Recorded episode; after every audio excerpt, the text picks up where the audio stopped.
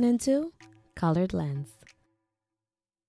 I'm Aria Collins, a young, black, Caribbean girl who's simply just obsessed with helping you understand the media world. We're back with Colored Lens, and in this episode, we're going to have a look on how media portrays poverty and poor people. Who do you see most of the time? How accurate is it? How does the news cover these topics? We'll chat about it right here on Colored Lens. So let's get to it. If you're listening to this episode during its release date, you'll notice that, well, we're in November. And if we're in November, you're probably thinking about Thanksgiving. Well, at least if you're in the United States, right? Although Grenada, where I'm from, celebrate their Thanksgiving October 25th to be exact, and they actually give thanks for the American-led invasion. But I honestly don't think anybody really understands why they're celebrating that. But anyways, you could probably say the same about the United States Thanksgiving. But anyways, I am going off topic. But if you're like me and many others, when it's November, the main thing on your mind is Thanksgiving, Black Friday, and the start of holiday season. It's almost Christmas. If you celebrate, if you don't, it's still the holiday seasons and it's all good. Maybe you're thinking about what you'll be eating, what you're bringing, what's the best fit you're going to pull out for the living room, whose dinner you're attending, and that's the things you think about if we're in November. It's like holiday season, Halloween's over, you know? However, did you know that November is actually the Homelessness Awareness Month? Because I'll be honest, I just learned that. Because just like you, I'm caught up trying to get in the holiday spirit. I didn't realize during the month of November, we should be informing people on the issues around homelessness. But guess what? It's the perfect time to talk about it. And no, you know, I won't bore you. When do I ever? But I want to take a look at how poor people are portrayed in the media. In the news, who do you see? When you're watching TV or a movie, who do you see? If you're used to my show by now, you may notice that I usually pick about 1 to 2 television shows or like a movie, a documentary, a YouTube video, any media content actually, and break it down to help you understand the method behind Hollywood's madness, okay? So I hope we have some Shameless fans listening. Don't worry if you're not, because I'm not going to provide any spoilers, but I'll try my best to warn you if I do. I do the homework so you won't have to. I mean, if you look around, especially in a city, you notice homeless people all the time. Maybe at one point in your life, you were homeless, and that doesn't make you a bum. Maybe sometimes you do give them like your spare change or something to eat or whatever the case may be. But regardless, homelessness is actually a critical social and economic problem in the United States that nobody really talks about. There's approximately 3.5 million people experiencing homelessness in 1 year. And the way that media represents and talk about homelessness definitely plays an important role in the support and the conversations for change, because it's like what we see is what we're going to consume. It's not only on the subject of homelessness, though, but study actually shows that the way people and groups are represented in media can actually affect and determine the place they hold in the economy. Like straight up, if you see Black people continuing to be looked like poor people, then that's the way society's gonna think it just goes, because that's what they see on TV. And just note, every time I say TV, I don't mean like your actual TV screen, but whatever you're watching. So let's keep that as a little thing in mind when I say TV. And of course, yes, there are several other factors, but many people fail to realize that it's like the content you consume is so crucial. Like it can be so crucial to what you're soaking in. Content is meant to entertain you, but it should also like educate you. And like, I mean, don't get me wrong. Not every time you're watching something, you feel like you need to learn. Like sometimes we all just need that rah-rah stupid content. Like, we just want to laugh, we just want to relax, we just want to chill type of content. But at the same time, especially even maybe you can argue as a learning age or using your spare time, like that's the times where you're going to actually want to consume things that can further you as a human being. I'm not even going to say career, but like just further you, further yourself, further how you feel, further what you look at in life or whatever that case might just be. But I'm going to say, especially during your younger years, like what your little children are watching, what you watched definitely had an impact on who you are today more than you even realized. Here's my little funny story. I was always competitive. Like, I knew that about me. Like, I always feel like, oh my gosh, I need to come first. So as a kid, when I was in kindergarten, I wanted to be the best speller. There was like one girl that noticed she was better than me. I noticed she was better than me and I wasn't having it. So you know what I did?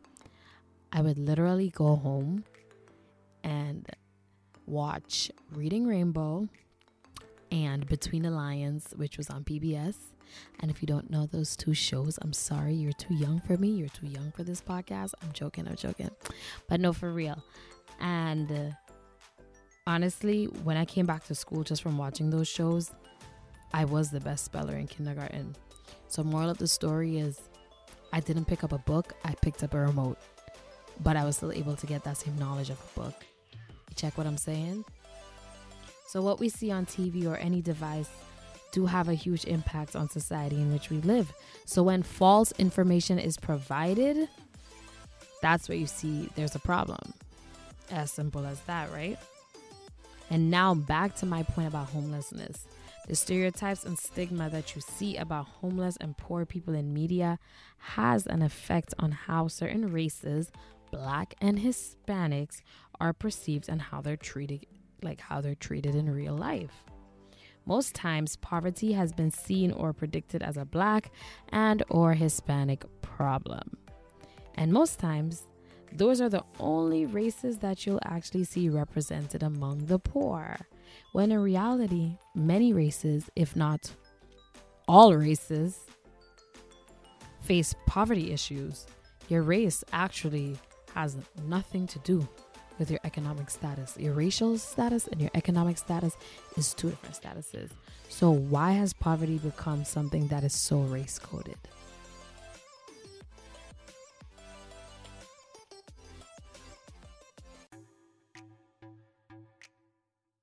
Let's take a short second to talk about the podcast of the week.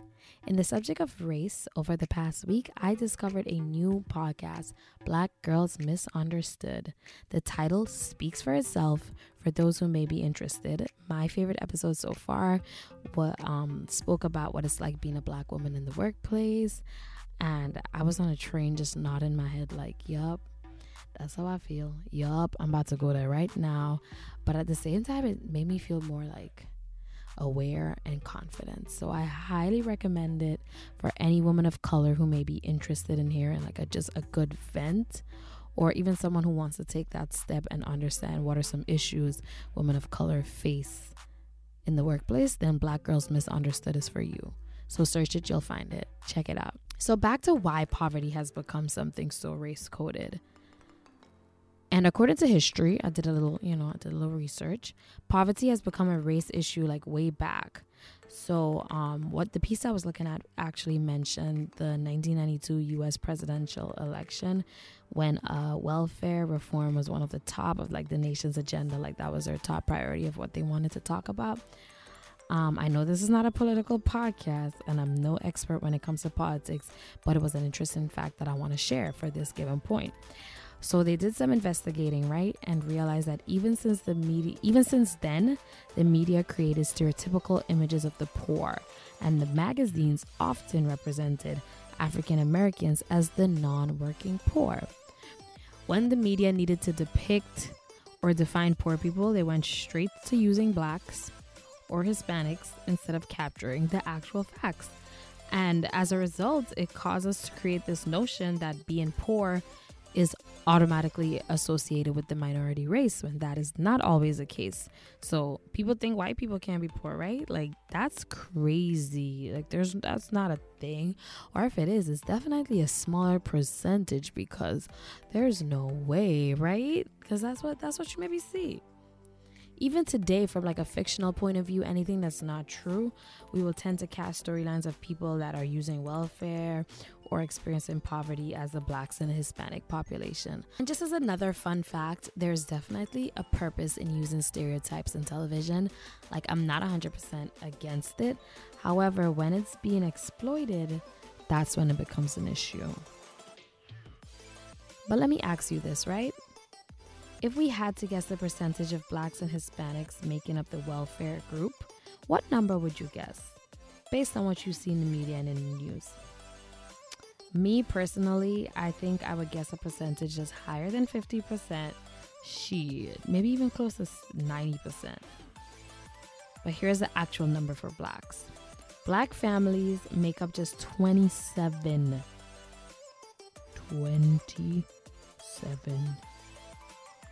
of the poor, and only 42% of people that are on welfare in America. Wow. However, when you look at a media report, aka the news, it will make you believe that black families made up to 59% of the poor, and 60% of the people on welfare. Whereas white families only make up 17% of the poor people shown in the news, but actually make up 66% of the poor population. So my guess with blacks and Hispanics being more than 50% technically wasn't wrong. It came from what I've seen. And when you see the news, you think that's a valid source. So there's no way the news could be wrong, right? And if you're just seeing things on TV, you just automatically think, but that's just life in the U.S. That's just how it is. Like, the African Americans are definitely have a higher percentage of poor. Like, they're the ones that live in the hood. They're the ones that live in the ghetto. Like, it's, you know, like, that's just how it is. When in reality, it's literally not. Like, they have such a smaller percentage. But we don't see that. Why? Why? Is it a taboo topic? Are we scared to talk about it? Like, interesting, right? Very, very interesting.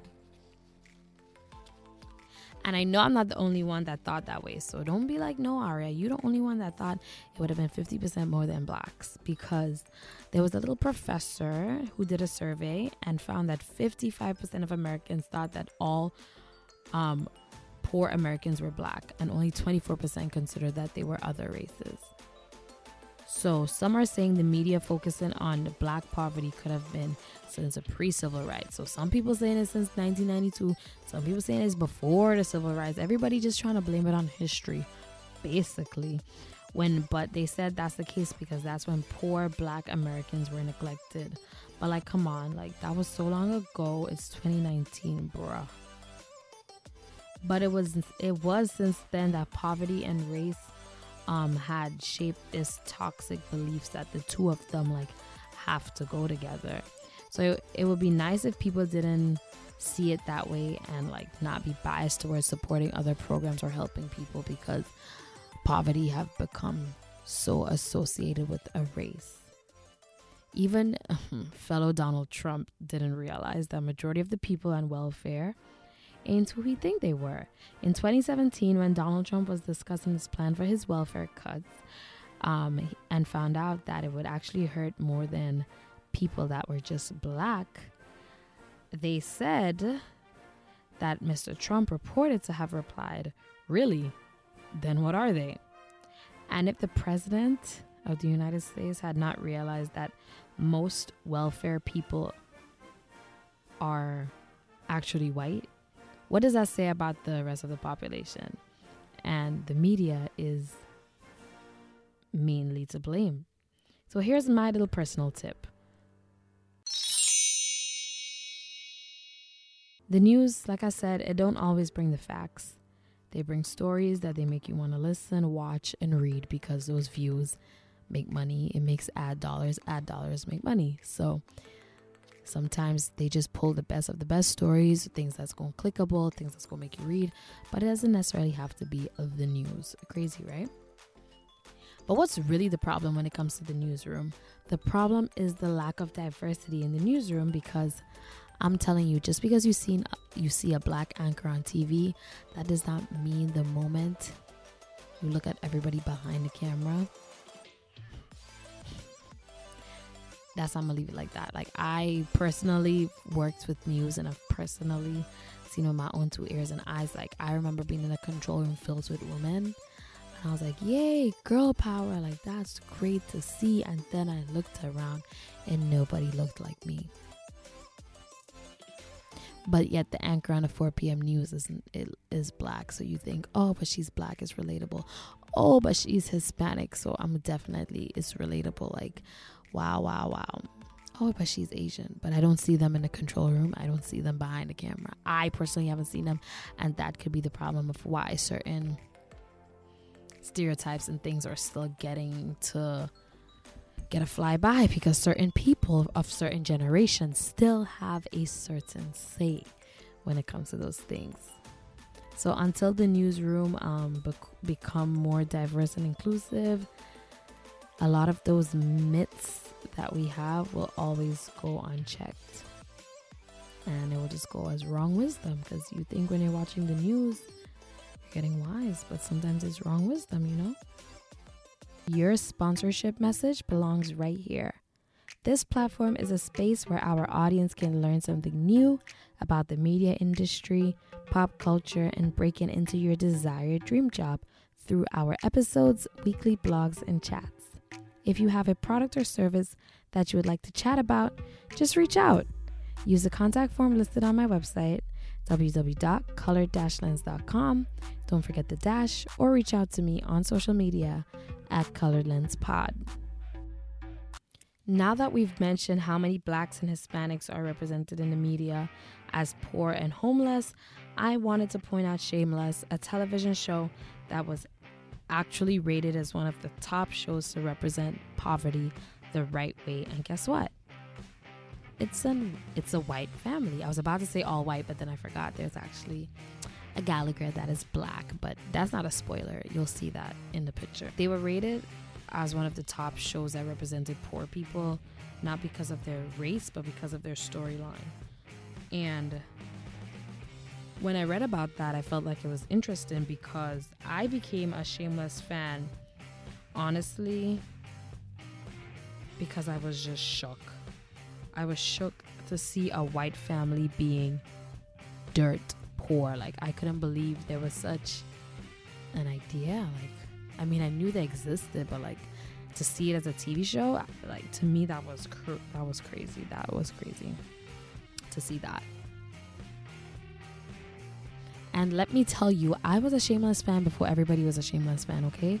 I was watching Shameless since Netflix about 4 years ago used to do DVDs. If you don't know about Netflix DVDs, then once again, you're too young for me.